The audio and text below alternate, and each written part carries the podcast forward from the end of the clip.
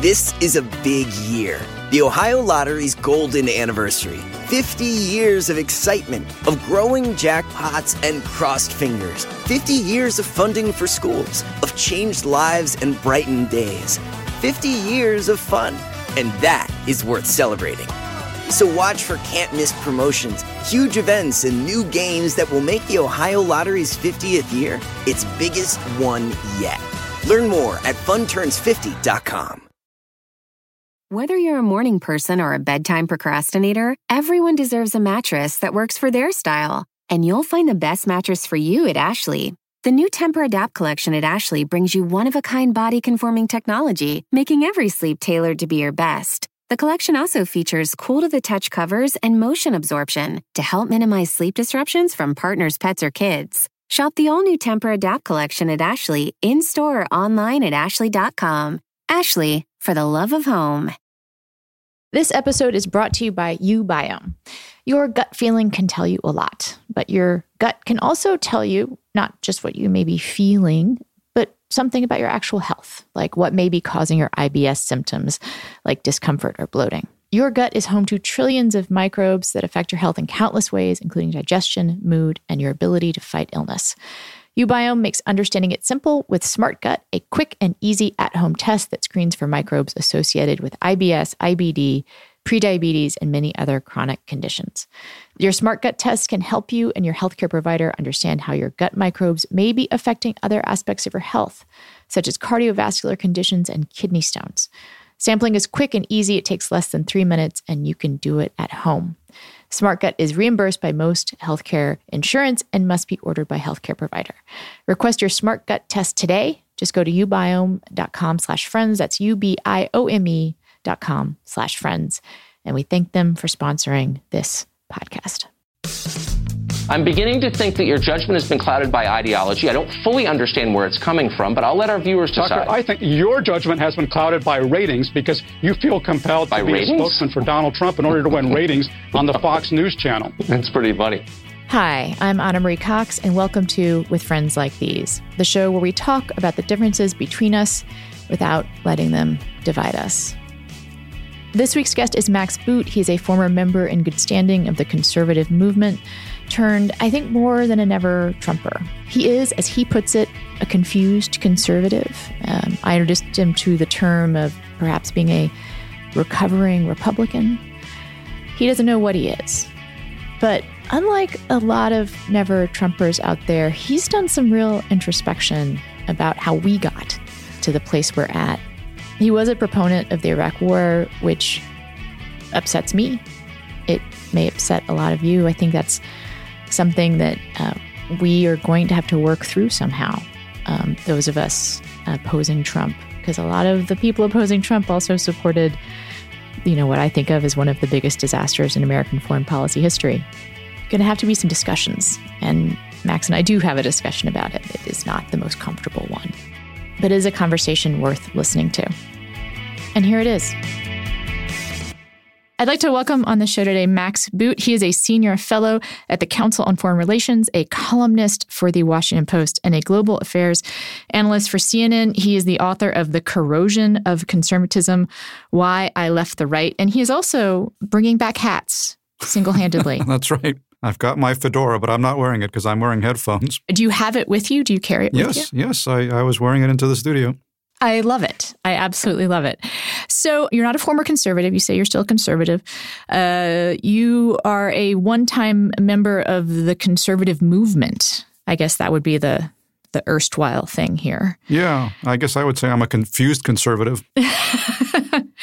Confused conservative, but really, like the interesting thing about the biography you bring to bear is that you're not just some, you know, run of the mill GOPer. Like you were a part of the a part of the vanguard. A Wall Street Journal editorial writer, a proponent of the Iraq War, like all that jazz. Yeah, I was I was a made guy. Absolutely. And and not only are you a never a Trumper, I just want to read some of the topics you've been writing on lately.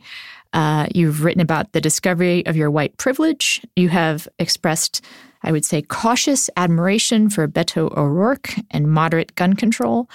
You've written several columns critical of uh, Brett Kavanaugh. You've written in favor of impeachment. Uh, and you have said that you would welcome Obama back. And why I changed my mind about diversity and academia. This is quite a journey, I guess, sometimes as we say in social justice circles. Yes, it is. I mean, I think it's fair to say that the election of Donald Trump really threw me for a loop uh, because it really called into question everything I devoted my life to. You know, it, it made me think, you know, how is it possible that all these people that I thought were these principal advocates of this high minded conservatism that I myself espoused, how could they possibly uh, be endorsing uh, somebody who is such a malign and sinister figure who espouses racism and xenophobia and sexism and every other uh, terrible ism uh, in, in, the universe? What what the heck happened? And it's you know th- th- there was already some some doubt growing in my mind about kind of the mainstream conservative movement in the Republican Party. But I mean, this was really a crisis moment. It made me reevaluate a lot of things uh, and made me leave the Republican Party. It's led to the sundering of, of old friendships. It's really made me reassess the world. And, and you're seeing some of the fruits of that reassessment in, in my current writings, including in this book. And I'm torn about how to proceed, I have to say, because part of me wants to drill down on on what made these former colleagues and friends of yours decide to to throw their lot in with Trump and then part of me wants to drill down on like what makes you different.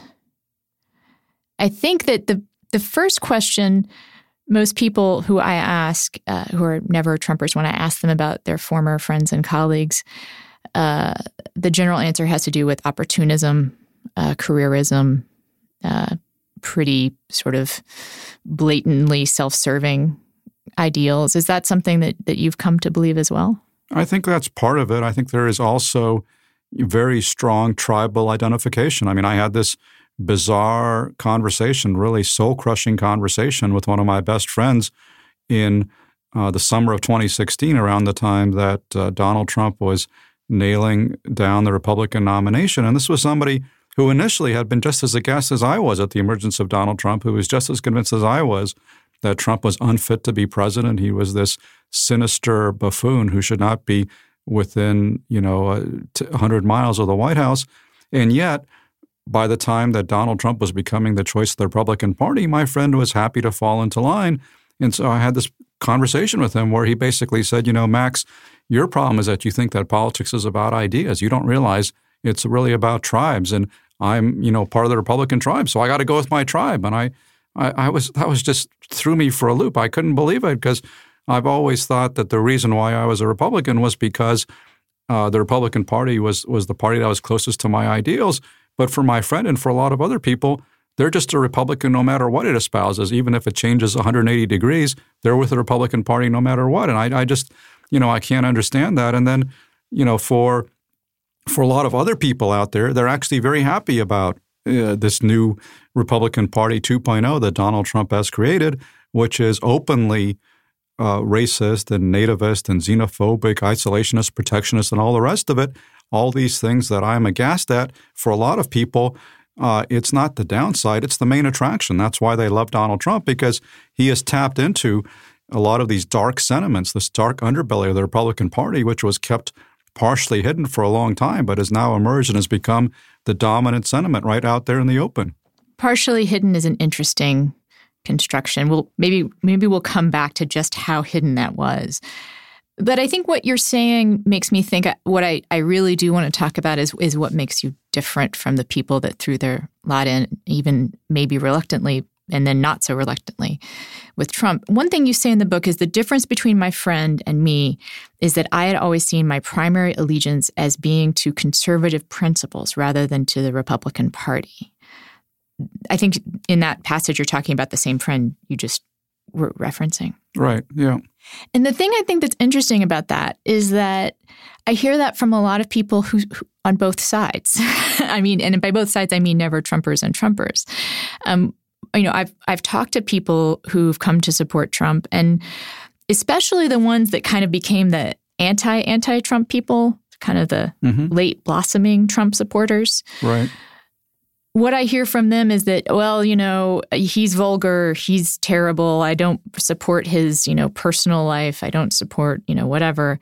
But he's doing things that that are good for conservative principle. They'll say that. Like this is an argument that Ted Cruz makes. Um, this is an argument I feel like Rich Lowry has made. Mm-hmm. Um, the other, I think we could say Lindsey Graham, perhaps. I, I want to talk to you about Lindsey Graham, by the way. But yeah, and so I'm really interested in actually why you personally weren't swayed by that. Well, I will admit that there are a few things that, that Donald Trump does that any other uh, Republican or conservative president would have done, and that most conservatives are fine with. For example, you know, most of the judges or you know, moving the U.S. embassy to Jerusalem, which is something I approved of, or even the tax cuts, even though I think they were done in a very irresponsible fashion that are, are uh, growing the deficit out of control. But nevertheless, the idea of tax cuts is certainly Republican orthodoxy. But you know, the the argument that I make is I don't care if he delivers on a few conservative policy priorities. The cost is way too high that uh, Trump supporters have to f- swallow way too much rancid garbage to get a few small policy victories. And that includes essentially alienating most of our allies, uh, starting to deconstruct the, the American led world order that was created by the greatest generation, and signing up for a president who is balkanizing America, who is exacerbating our racial divisions, who speaks in ways that no person should ever speak about women or minorities uh, or immigrants. I mean, it's just disgusting. And Republicans used to be all holier than thou. When Bill Clinton was president, they talked about how important it was to have character in the White House. And I'm naive enough that I still believe that. So the, the hypocrisy of Republicans who were castigating Bill Clinton and applauding Donald Trump, who's a hundred times worse, way more offensive than, than, than Bill Clinton ever was, it is just nauseating. I just I can't sign up for it, and I just can't can't you know figure out uh, how uh, so many Republicans have, have made this devil's bargain. And I, I do think what's interesting with you is that, you know, so for my good friend Rick Wilson, who's on the show a fair amount, mm-hmm. uh, you know, he and I can sit around and mock Trump together, and that is a very good time. And you should listen to those episodes, and everyone enjoys them. Rick is good at good at that. Yeah, he's very good at that. But he and I kind of part ways sometimes about the social justicey things. Let's say, um, about gun control, and I would say about the degree to which one should resist Trump. Like he still is right now in, a believer in undervoting. Like he's just not going to vote for some Republicans, but he won't vote Democratic. Whereas you have come out and said you're voting straight party Democratic, and other concerned Republicans should too, because that party needs to be burned to the ground. Absolutely, yeah. So Rick isn't quite there, and for so for Rick, I feel like the metaphor is like he he whatever has realizes Trump is bad, and that's made him question some things. But he's kind of still sort of thinks of himself like, perhaps just as a conservative, definitely, and thinks of Trump as an aberration. Whereas you, I feel like the metaphor for you is that your Jenga tower of beliefs has tumbled. Yeah, I mean, uh, what I said in the book was I would like to be able to say what Ronald Reagan said, which was that I did not leave the Democratic Party. The Democratic Party left me. I'd like to be able to say that about the Republican Party, but it wouldn't be 100% accurate because I think my beliefs have been changing. And, you know, since kind of getting out of the uh, Republican bubble, which I've done since the rise of Trump, it's made me rethink a lot of things. It's made me realize that I was voicing, at least passively, support for views that I don't think make a lot of sense. Like, you know, why should Americans be allowed to carry around military style assault weapons? Ronald Reagan was in favor of banning assault weapons. Why is Republican orthodoxy now that anybody should be able to get any kind of gun that they want? I think that's crazy. It doesn't make any sense. And, you know, for years I kind of muted any any disagreement, even in my own head, that I might have had with Republican orthodoxy in the name of tribal loyalty. And that's all done. I mean, I, I'm through with that. I don't I don't I don't give a shit if I'm allowed to say that. Uh, you know, I, I, I'm I, I'm through with party loyalty. I'm through with with you know checking my brain at the door and, and going along with what everybody else on the right is saying. I I I am determined now to think for myself because I realized that by being silent in the past, I was becoming complicit in a lot of bad things in the in the covert racism and and, and misogyny and uh, you know the, these other trends that the that the Republican Party kind of winked at and and uh, and dog whistled to, uh, and, and, that have now become explicit. And so I have been, you know, uh, rethinking a lot of things. It's not just Donald Trump, although Donald Trump is a big part of it. But for example, you know, I used to be, you know, reflexively pro law enforcement. I was skeptical of minority complaints about law enforcement. And then you see all these videotapes of police officers committing, uns- committing unspeakable brutality against African Americans. And that was a wake up moment for me, like saying, wait a second, all these all these black folks who have been talking about police brutality, they were right. There's the evidence. Or, you know, when feminists talk about the patriarchy, I used to scoff about that. And now you see the Me Too movement and all this evidence of this heinous behavior from everybody from Harvey Weinstein to Charlie Rose and and for that matter Donald Trump. And I, you know, I can't resist reality. I, I, I just have to admit what's before my eyes that there is a lot of justice in these complaints. And so I, I can't just stick to the kind of conservative orthodox talking points anymore. And I hear that in you right now, and I, and I, I you know, in the book you say something about, um, you know, your your worldview and reality came into conflict, and reality is now winning. And you know, as someone kind of on the other side or whatever, part of me wants to just like applaud you and welcome you, like give you a big hug, tell you to come on in, and then part of me feels like we need to talk more about that complicity. And I wonder how much you've wrestled with that. Like you have a line in the book, you say, Did I somehow contribute to the rise of this dark force in American life with my advocacy of conservatism?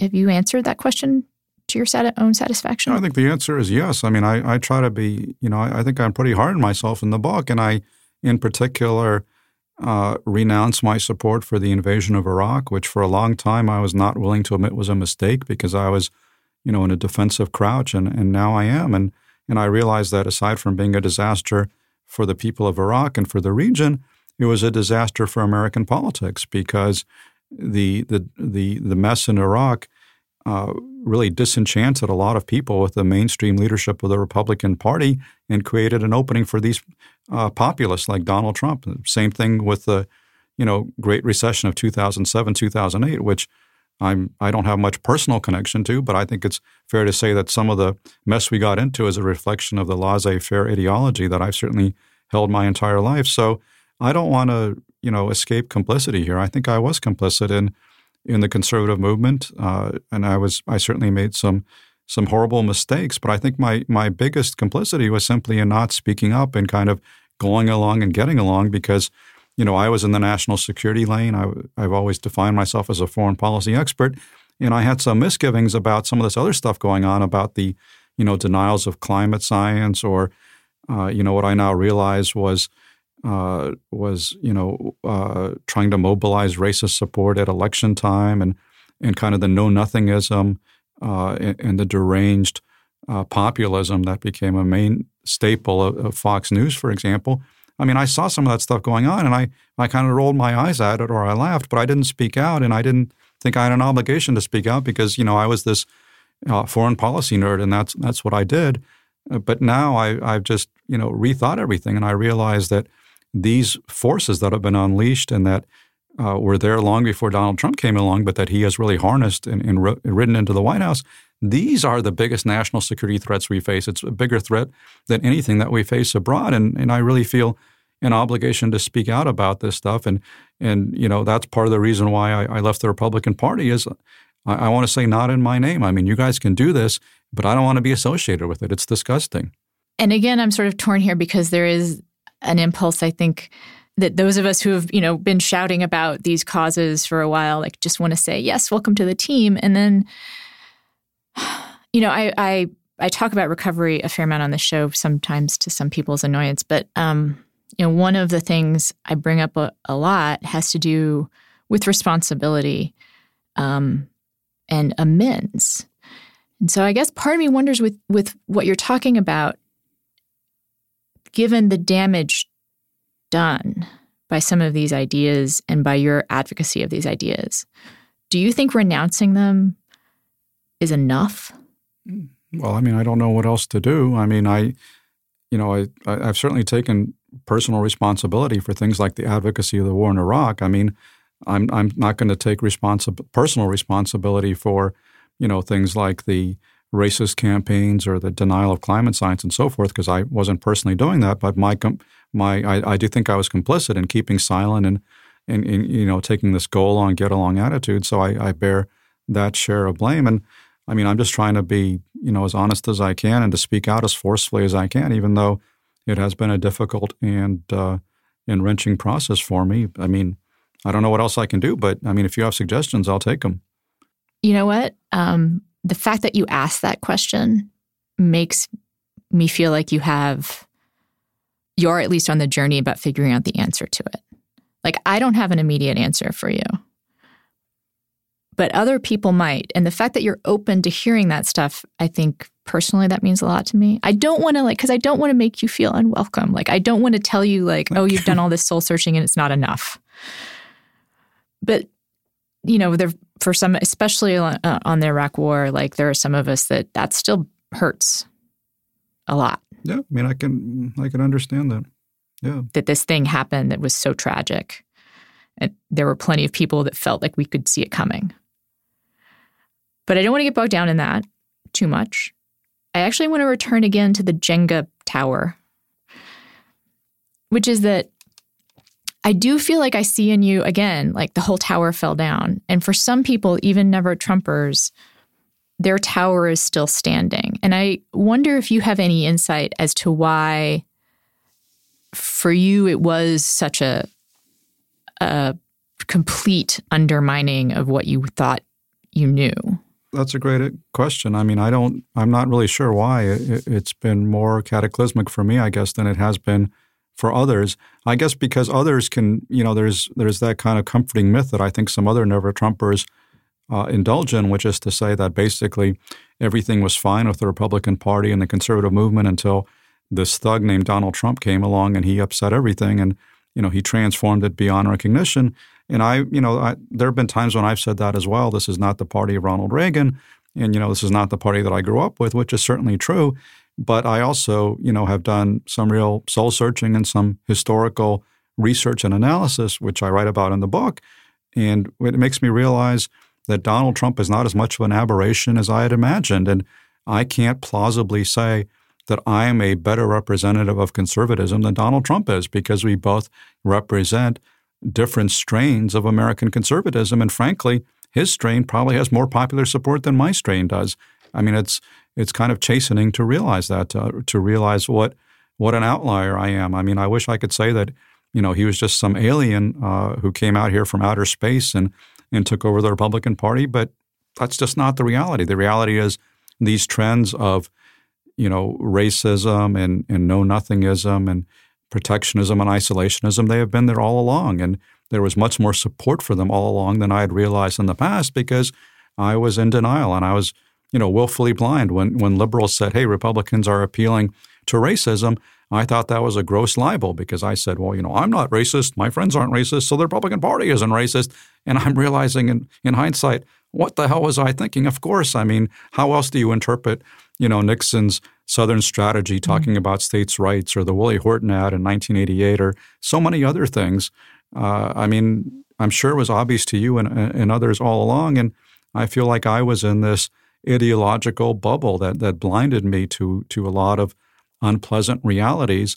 But it's very, very hard to break out of that ideological bubble because it really becomes a substitute for independent thought. And there is that powerful dynamic of tribal solidarity. I think we're all basically hardwired to be parts members of a tribe. And so it feels weird for me right now that I don't have a tribe. I'm an independent, I'm politically homeless. I don't really know where I belong. And I really don't know I, I mean, I'm glad you said the word journey because that, that is kind of my feeling. I don't know where this journey is taking me. I mean, it's taking me out of the Republican Party. It hasn't yet taken me into the Democratic Party. Maybe it will, maybe it won't. I don't know.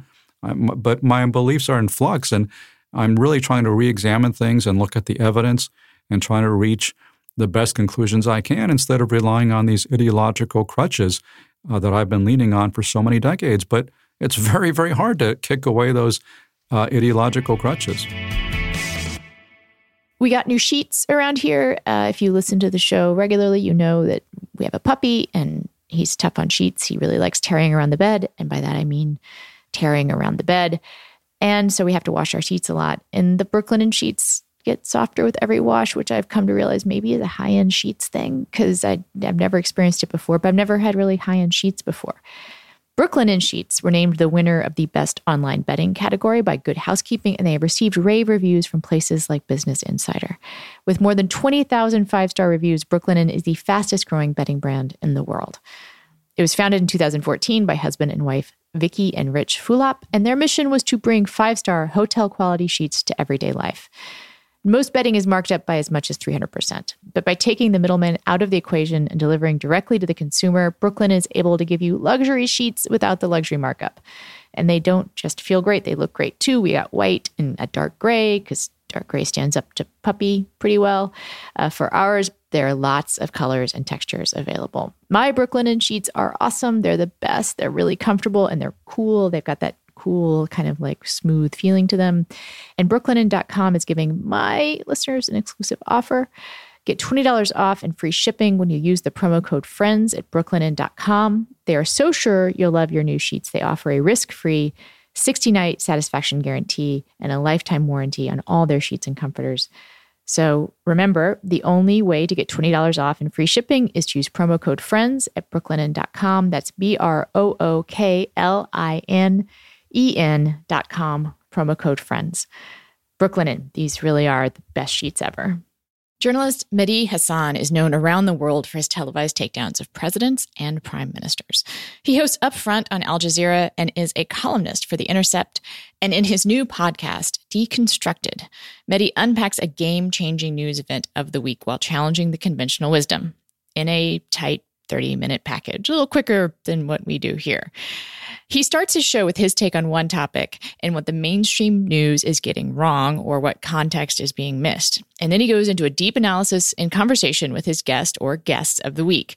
And get this, his guests have included Judd Apatow, Bernie Sanders, and Hasan Minhaj.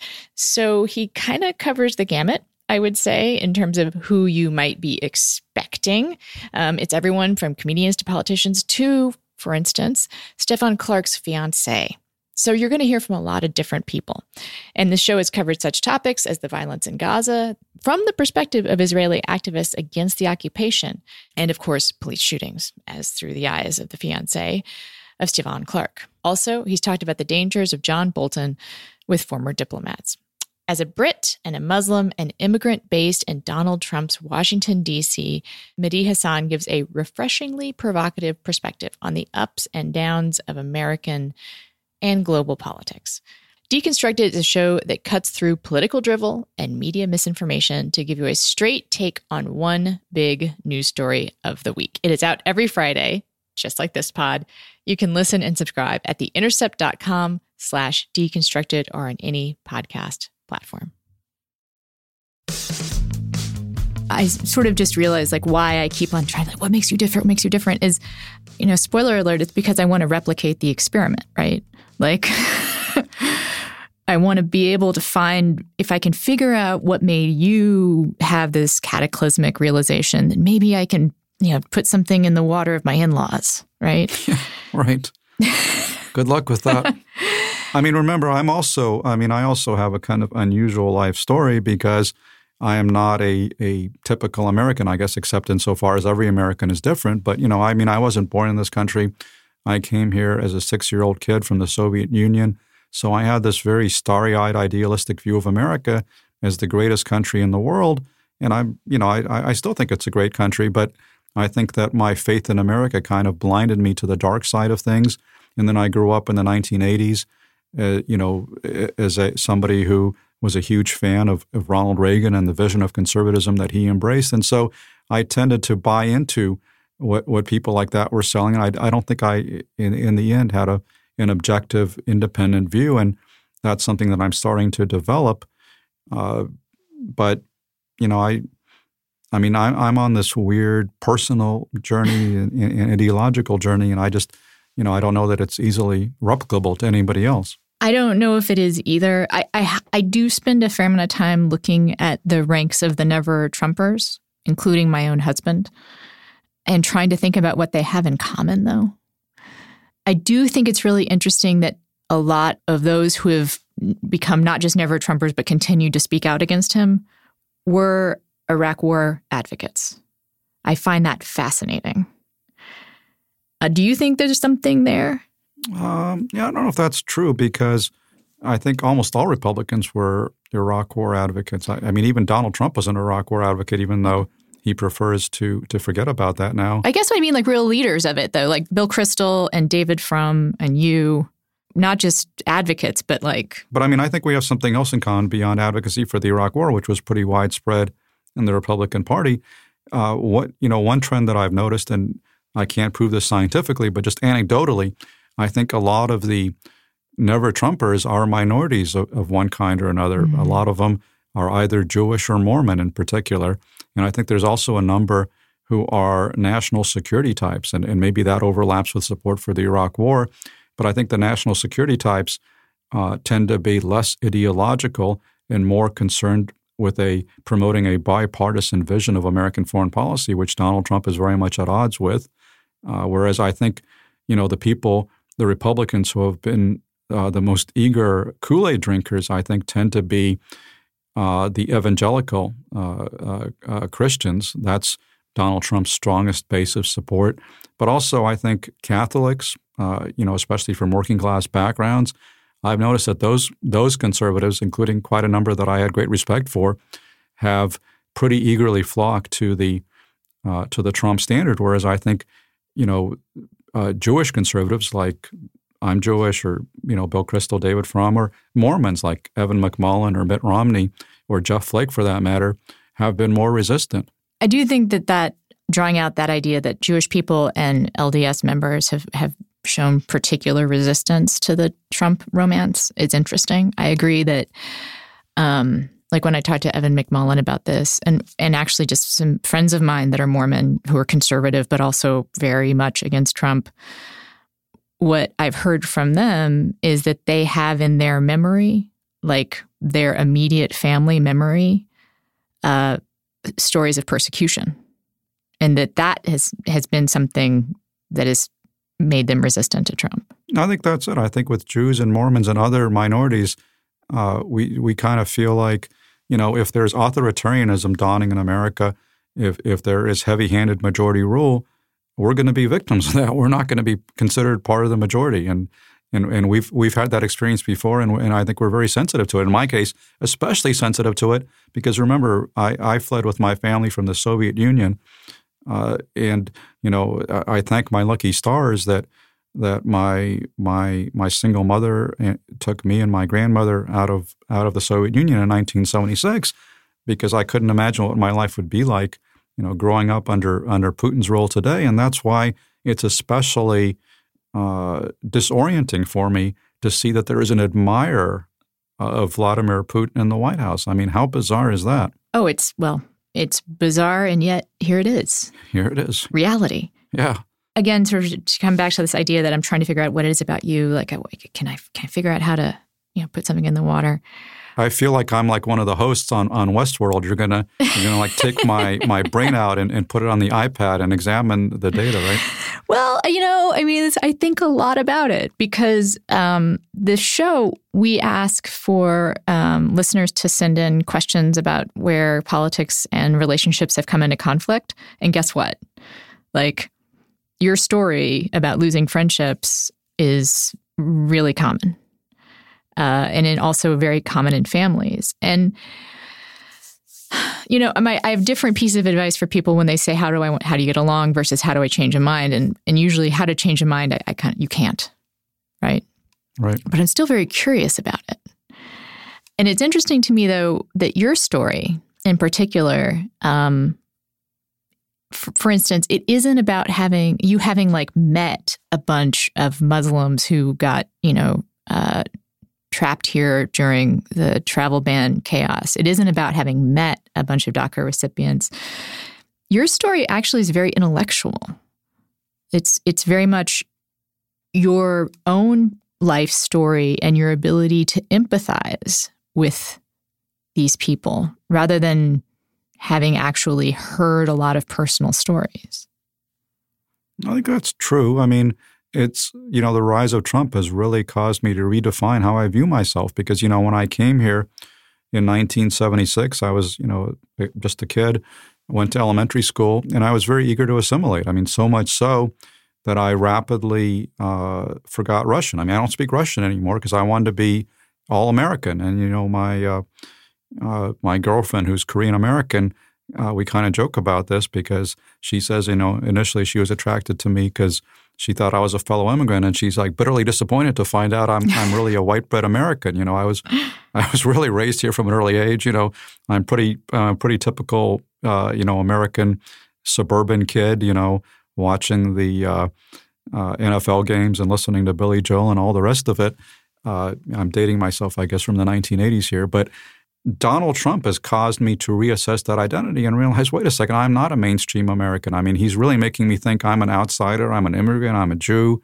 I'm really somebody who is at odds with the mainstream of American society. I don't like that feeling, but that is, you know, that is how he is making me feel. And I guess part of that is also empathizing with with other minorities. And I was particularly hit hard, I have to say, by uh, his animus against the Dreamers. You know, these these kids who were brought here illegally by their parents and that Trump would like to deport if if the court uh, if these various courts ever lift their their court orders stopping him from doing that. Because I mean these are kids who came to the United States when they were roughly my age. And you know I was 6 years old. I mean I can't imagine what would I do if I were deported to Russia a country whose language I don't speak. I don't know anything about Russia and I probably would not be very welcome having you know spent a lot of years very harshly critiquing uh, the the current dictator of Russia and so I can't imagine all these kids being deported to, to whatever countries their parents came from. I mean, that is so cruel, so heartless. And that's really the essence of Trumpism in my mind. And it's making me realize that, you know, however much I want to assimilate, I can never be 100% part of the majority culture. I ultimately am on the side of the minorities here. I think, you know, when I when we try to say what do what do the you know, courageous never Trumpers have in common? I mean, you said minorities. I think outsiders might be even better uh, description of, of what some of them have in common. Like they're people who have been outside of a group at some point. Yeah, yeah. And know what that feels like. Right. That's true.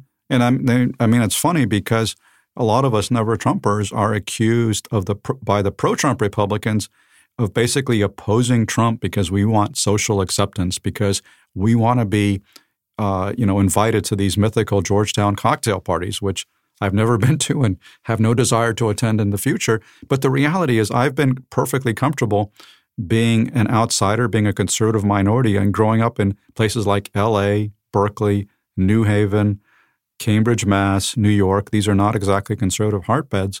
But I was perfectly happy being this outsider, this outlier. That was actually a lot of my identity was that I was a contrarian, a rebel, somebody who was not afraid to speak, uh, you know, unpleasant truths to the liberal establishment. So the notion that, you know, at age 49, all of a sudden I'm dying for mainstream social acceptance and can't stand, you know, being isolated and in a minority is is absurd. I mean, I've I've reveled in being an outsider in a minority, uh, but uh, that was when I was standing up for what I viewed as conservative principles, and I'm not going to stand up for this, you know, white nationalism that Trump espouses, or or defend his his uh, you know just his crazy, erratic, off the charts behavior.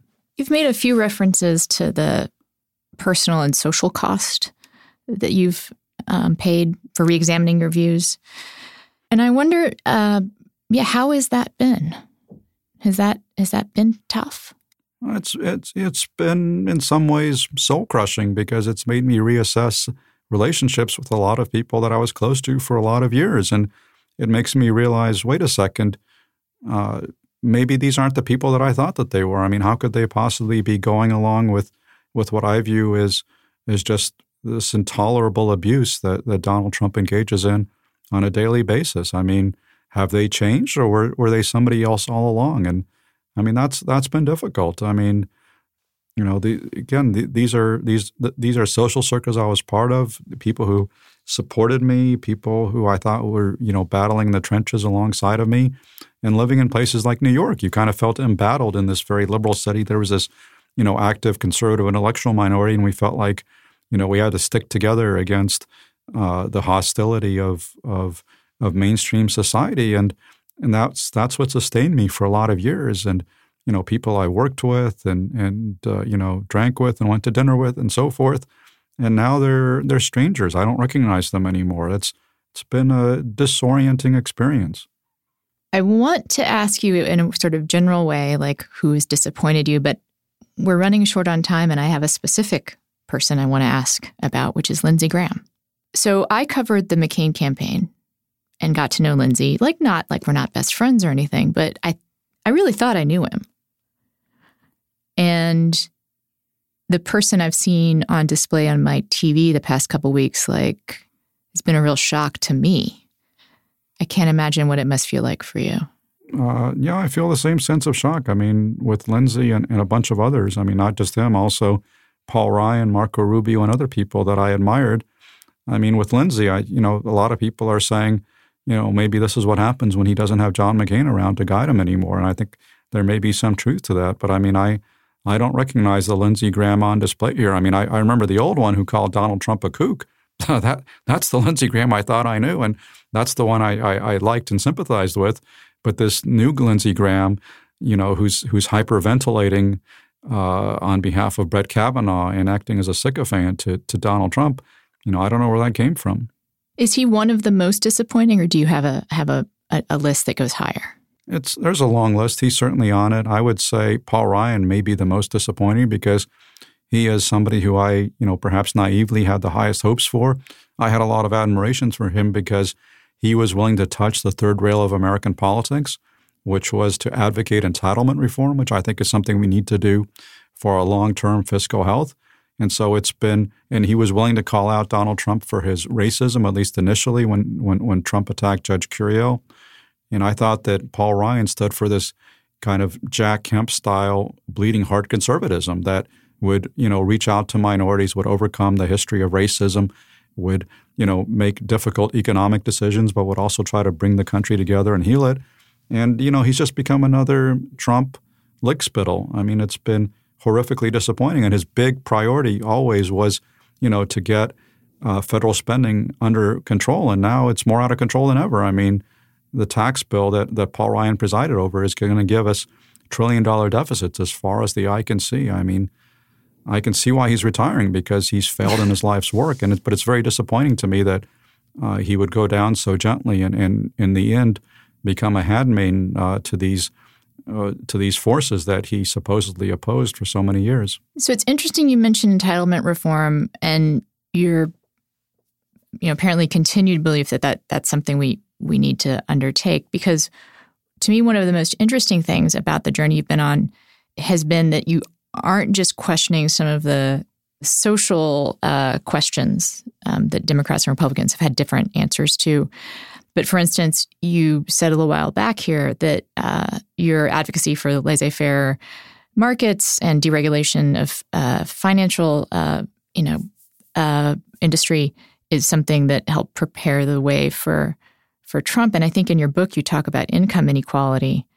So are you also questioning some of the financial, you know, truisms that the GOP has has said it's for over the years? No, it's definitely made me realize that uh, you know we do need effective regulation. Otherwise, you're going to have abuses like the out of control mortgage markets in the uh, in the 2000s that led to the financial meltdown of 2008, 2009, uh, no question about it. But, you know, I'm not becoming, I don't, you know, I don't want to give you the wrong impression. I'm not becoming, I have not become a Democrat. I'm not certainly a doctrinaire uh, uh, progressive by any stretch of the imagination. I'm, I'm still very much a centrist and I think a very moderate conservative. And, and I still believe in, in things like, uh, you know, fiscal discipline, which the modern Republican Party has given up on. I mean, I mean, the irony is if you look at who's had the best fiscal record in, in the modern history of the United States, it's probably Bill Clinton. He's the guy who actually balanced the budget in the 1990s. And ever since then, we've been spending money that we don't have. And, and Republicans are uh, actually worse than Democrats in that respect. So I'm, you know, I, I, I think I'm, what I'm advocating is kind of a small c conservatism, which is divorced from the kind of big C movement conservatism that I was part of. And to give you a sense of my evolution, you know, I grew up with my hero being Ronald Reagan, but at this point, I would say I'm more admiring of Dwight D. Eisenhower, uh, who was considered way too liberal by the founders of the modern conservative movement in the 1950s, people like William F. Buckley Jr. and Barry Goldwater and Ronald Reagan. But you know, it's making looking back at history, I realize I like Ike because he was moderate. He was not trying to promote a radical right wing revolutionary agenda. He was trying to manage the country to be mainstream, and you know that's that's something I'd like to see. I mean, if I had to define my beliefs at this point, I would say I you know I used to think I was a Reagan Republican. Now I'd say I'm more of a Rockefeller Republican or really an Eisenhower Republican because I think Ike was a much more uh, admirable figure than, than Nelson Rockefeller. And of course, uh, Eisenhower is the one who's warned of the military-industrial complex. So, yeah, he did, and he sent you know troops into Little Rock to enforce desegregation. Yeah. He did you know a lot of things that that pissed off conservatives in his day, but makes me realize, hey, he was right. There is a battle going on over the future of the internet and your right to privacy. Big corporations like ISPs and ad networks can sell your data and get rich off of it. And Congress has let them. They have failed to save net neutrality or protect your privacy online. And now, internet providers and mobile carriers like Comcast and Verizon can restrict websites, spy on your online activity, or sell your browsing history. Now, I don't want that. And if you don't want that, you need to use a VPN. And I use a VPN and I use ExpressVPN. With one click, ExpressVPN shields my online activity from internet and mobile providers, as well as hackers and spies. ExpressVPN has easy use apps that run seamlessly in the background of your computer or your tablet or your phone. It secures and anonymizes your internet browsing history by encrypting your data and hiding your public IP address. And you can get this for less than $7 a month. It's the same protection that I have. If you use public Wi Fi, you need a VPN. I use ExpressVPN. It's the one I use. It's good. So take back your internet privacy today and find out how to get three months free. Go to expressvpn.com slash friends. That's E-X-P-R-E-S-S-V-P-N dot com slash friends for three months free with a one-year package. expressvpn.com slash friends. If you've been listening to this show on a regular basis, you've heard me talk about FrameBridge. They're a regular sponsor. I used them before they were a sponsor. Um, I'm not even going to read the ad copy because I know what I want to say. Um, you can send stuff to them. They will send you if you go online and tell them what you want to want to frame. If it's not something on your phone, uh, they will send you a package. I've done that. I've framed things. Uh, I've, I've talked about my framed Obama photo. I framed the cover of the Sports Illustrated uh, that I had a piece in. I also framed the piece. Um, but I use it the most for framing Instagram photos uh, from time with my friends most people only frame photos from like special occasions. If if you went out with your friends and it was special enough to take an Instagram photo, or you were visiting and it was special enough to take an Instagram photo, then it's special enough to like frame it and give it to someone, especially if it's just $39. Think about it. Like half of what you spend on dinner, like a couple of entrees, and you have like some cute picture, you know, you're like the one where the like waiter took it and it's kind of awkward, but it's 39 bucks and it commemorates a time that you had together. So I, I highly encourage you to do that. It's also a great thank you gift. Um, if you visited someone or uh, went to a wedding, um, it's a way of like showing how much you enjoyed it and showing how much uh, that person means to you. You can let them know that maybe you got the same photo frame for yourself. So, you know, that it's meaningful and it's treasured by both of you. So, reading the copy again, get started today. Frame your photos or send the perfect gift for weddings, birthdays, and special events.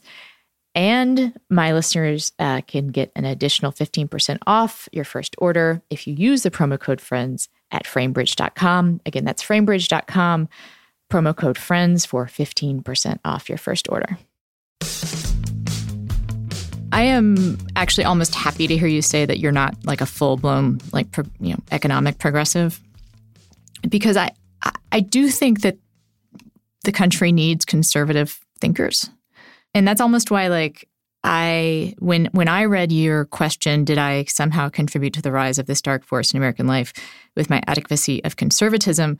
Part of me wanted to say I don't think that's the right question because to me, where you personally may have you know been complicit, it wasn't an advocacy for conservatism, which I think actually has a place in American thought. It was for some specific bad ideas. Yeah, yeah, I think that's probably fair. Which I don't know if necessarily are conservative. Yeah and I would say the specific bad ideas would be the Iraq War and you know free market uh, policies on Wall Street.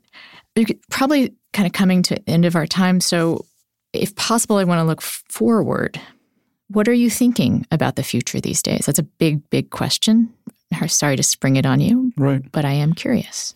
Well, I mean, as as you mentioned earlier, I mean, I am wishing uh, ill fortune upon the Republican Party. I think that they need to be destroyed, and uh, I would hope that would begin in November with the Republicans losing as many seats as possible. Because you know, as long as the Republicans continue making electoral gains uh, w- by advocating uh, these, uh, you know, these these racist and, and, and xenophobic and, and, and protectionist and isolationist policies, you're going to get more of the same. I mean, they have to wake up and realize uh, that they're not going to be rewarded politically uh, for catering uh, to this white nationalism that Donald Trump represents. And, and, you know, I would hope that they would pay a heavy price for that. And then, you know, looking forward, my my concern is in what's going to happen in, in 2020 because you know personally as somebody who is you know a very centrist moderate conservative I would not want to see you know, a race between Donald Trump and Bernie Sanders.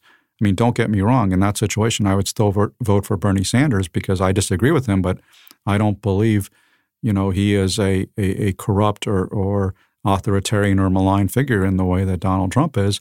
But that's just a choice I would I would rather not see. What I would really like to see would be the emergence of a more centrist alternative, either somebody winning the nomination of of the Democratic Party who's who's more in the center, or perhaps running as a third party candidate, kind of an American Macron, who might be able to shatter this rotten two party duopoly that that dominates American politics. And I mean that's a very tall order. I, but I'm just concerned that the way we're going now, we're going to be continuing to see the Republican Party drift to the far right, the Democrats to the far left, and I think that's going to tear the country apart. And it, it certainly leaves me, you know, kind of stranded in the middle. I sort of don't agree that you're stranded. I mean, I think that you've talked about feeling like you, you don't have a home within either party, and, and we've also talked about this as a journey. And I think that, I guess, part of me would like encourage you to think of where you are right now is not like in the middle between two extremes, but um, just having to think maybe a, a little more broadly about what community you're in because maybe it's a, a series of overlapping communities, you know? Like mm-hmm. it's not going to be like just Democrats. Like I don't know if you'll ever be at home like by just identifying as a Democrat, but for instance, um, people working towards racial reconciliation, that seems like something that you are very interested in and that you would be welcome in a community that seeks that, right? Yeah. Yeah, that's a good point. I mean, there are communities beyond kind of the big Republican versus Democratic division, you're right. I mean, there are subdivisions within there that uh, that that are probably going to be more amenable to me. I think you're right. Like Russell Moore, for instance, like he's he's very interested in racial reconciliation. He's a you know, and he's an evangelical, never a Trumper, but he and I agree, disagree on plenty. You know, personally, me and him. But that is something that he's he and I very much agree on, and I think that you know the three of us probably could all agree yeah, on. Yeah, absolutely. I mean, I think one of the one of the positive aspects of this of, of, of, the transformation that I've been experiencing in American politics has been experiencing even is that even though I've lost some friends, I've also made some new friends with you know finding some commonalities with with people on the center left as as we come together to talk about our opposition to to Trump and realizing that we have a lot more in common than we used to realize. I think so. That's been one positive. And I guess, I mean, again, I'm also just going to push back and say, like, I think it's broader than even the center left. Like, there are overlapping communities that you are going to be welcome to, you know, and that maybe some of those people in those communities are like me. Like, I'm basically like a DSA, you know, uh, liberal, pretty far out, you know, from you, I'm sure, like on economic issues. But again, there, you know, I, I you've written about the patriarchy, which is something that not a lot of former conservatives have even been willing to see. So I feel like you and I have a lot of things that we can work together on. I think that one problem in American politics has been, like you say, it's tribalism and it's the idea that you have to belong completely to one tribe or you're not in the tribe at all, right? Like, mm-hmm. I think we would do better as a country if we realized that no one, that very few people are going to ever be able to check every box, you know, to belong to a group. And yeah. it would be good if we accepted that some people might not, that the Venn diagram approach is better than the two sides approach, right? Yeah. No, I think that that makes a lot of sense to me, and I, I appreciate that perspective a lot better than than some of the invective I get from progressives online, who are basically saying, you know, hey, you're a war criminal, screw off, we don't want you. So I that I don't appreciate so much. What you're saying uh, makes a lot of sense to me. I mean, I think I'm still going to work through some of my feelings about the Iraq War. okay. Uh, but you know, because um, one of the biggest tragedies of you know the modern era, I would say, I actually, in preparation to talking to you, um, reminded myself of what the death count is on that. It's you know over four thousand U.S. deaths and six hundred thousand Iraqis. So I'm just you're going to have to give me a minute on it, right? Okay. But yeah, I get it. I welcome you for these other things. And I, I think that you are in good, you know, in joining the, in those fights in good faith. So I don't want to, you know, so I, I, I am sad that you're getting the invective that would make you reconsider some of the other common causes. And speaking of common causes and patriarchy, I, I don't want to let this conversation end without asking you. And also speaking of tearing the country apart, um, you know, we are talking on Wednesday prior to any um, report from the FBI or vote in the Senate on Brett Kavanaugh. I'm wondering if you do have a 10,000 foot view on that, however, that you can share now. Well, I think it's it's it's tragic what's happening because I think you know the the Supreme Court is getting increasingly politicized, and I think both the left and the right are contributing to that. And the Supreme Court has been one of those institutions that has kept, I think, a greater degree of public trust than other institutions, certainly greater than Congress, which is, you know, uh, you know, down there with the media as as being the most reviled institutions in America. Uh, but I, you know, this the the the open partisanship that that Brett Kavanaugh displayed in his confirmation hearing, I thought was very disturbing. And I mean, my view of Brett Kavanaugh has been that he's more conservative than I am, and I don't really buy his his originalist philosophy anymore. I think that's a uh, basically a subterfuge for smuggling his own political preferences into into his decision making. But all that said, I mean, I before the before the sexual assault case arose, I thought he was well qualified for the Supreme Court, and I thought that Trump had every right to appoint him. Any Republican probably would have appointed somebody like Brett Kavanaugh, so I would have supported his confirmation.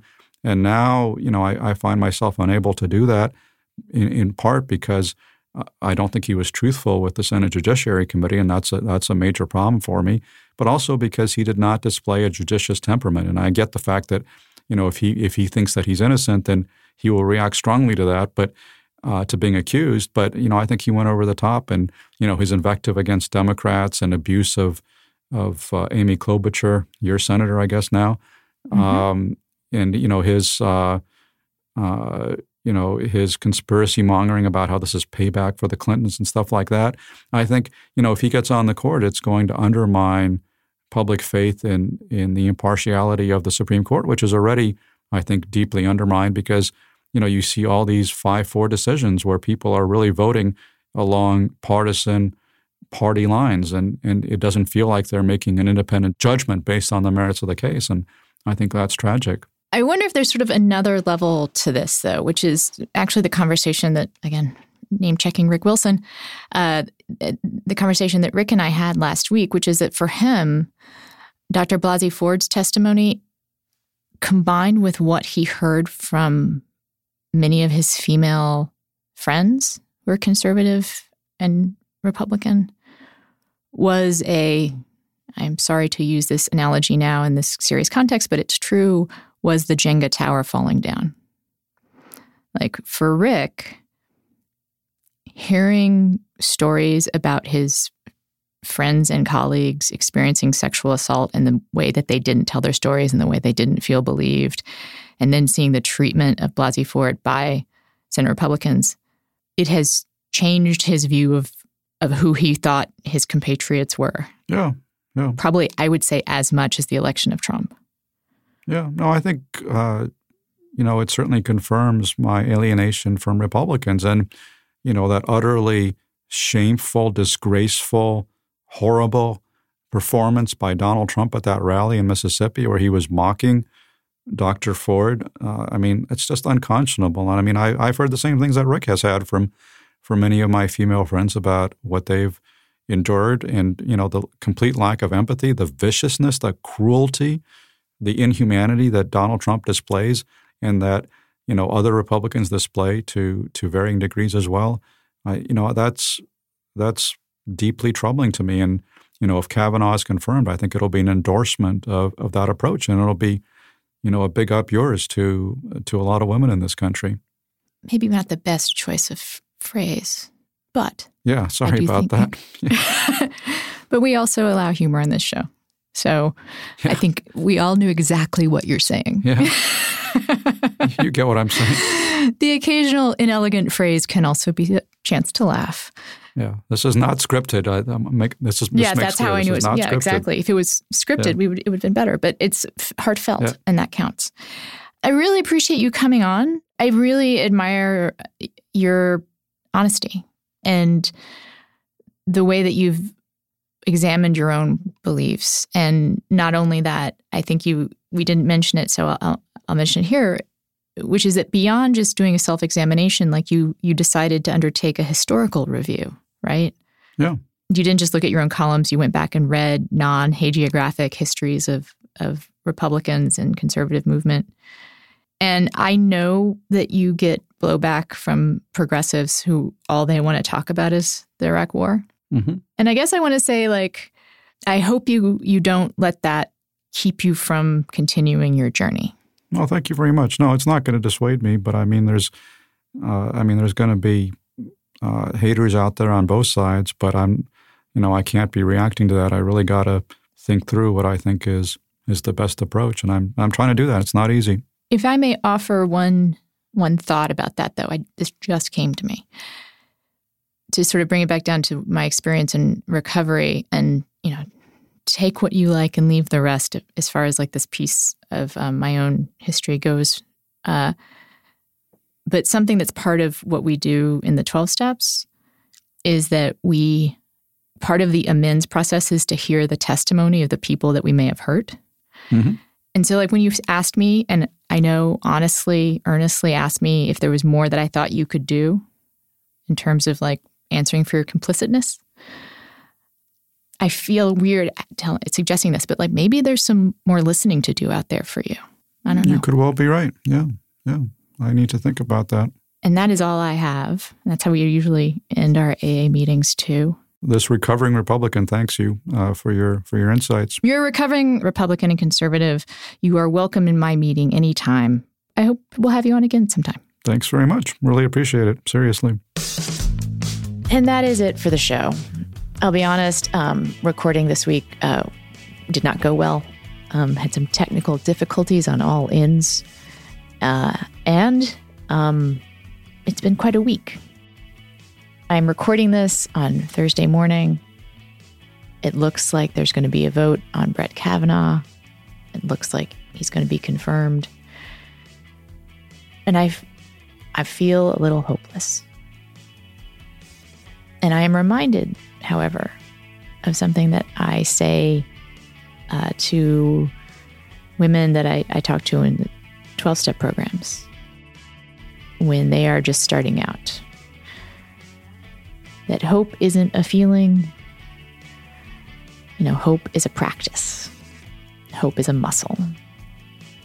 You do not have to feel hopeful to practice hope. And in this context, I think that means just continuing to fight. I think that means not giving up. I think that means making sure you're registered to vote, making sure your friends are registered to vote, um, keeping writing letters, keeping making calls, knowing that this, I don't want to call it a defeat, this outcome isn't a defeat. Something changed in the past couple weeks.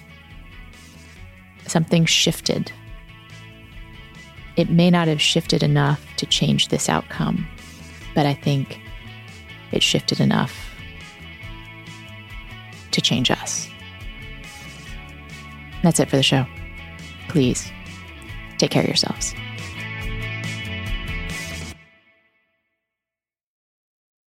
This is a big year. The Ohio Lottery's golden anniversary. 50 years of excitement, of growing jackpots and crossed fingers. 50 years of funding for schools, of changed lives and brightened days. 50 years of fun. And that is worth celebrating. So watch for can't miss promotions, huge events, and new games that will make the Ohio Lottery's 50th year its biggest one yet. Learn more at funturns50.com. The living room is where you make life's most beautiful memories. But your sofa shouldn't be the one remembering them. The new life resistant, high performance furniture collection from Ashley is designed to withstand all the spills, slip ups, and muddy paws that come with the best parts of life. Ashley high performance sofas and recliners are soft, on trend, and easy to clean. Shop the high performance furniture in store or online at ashley.com. Ashley, for the love of home.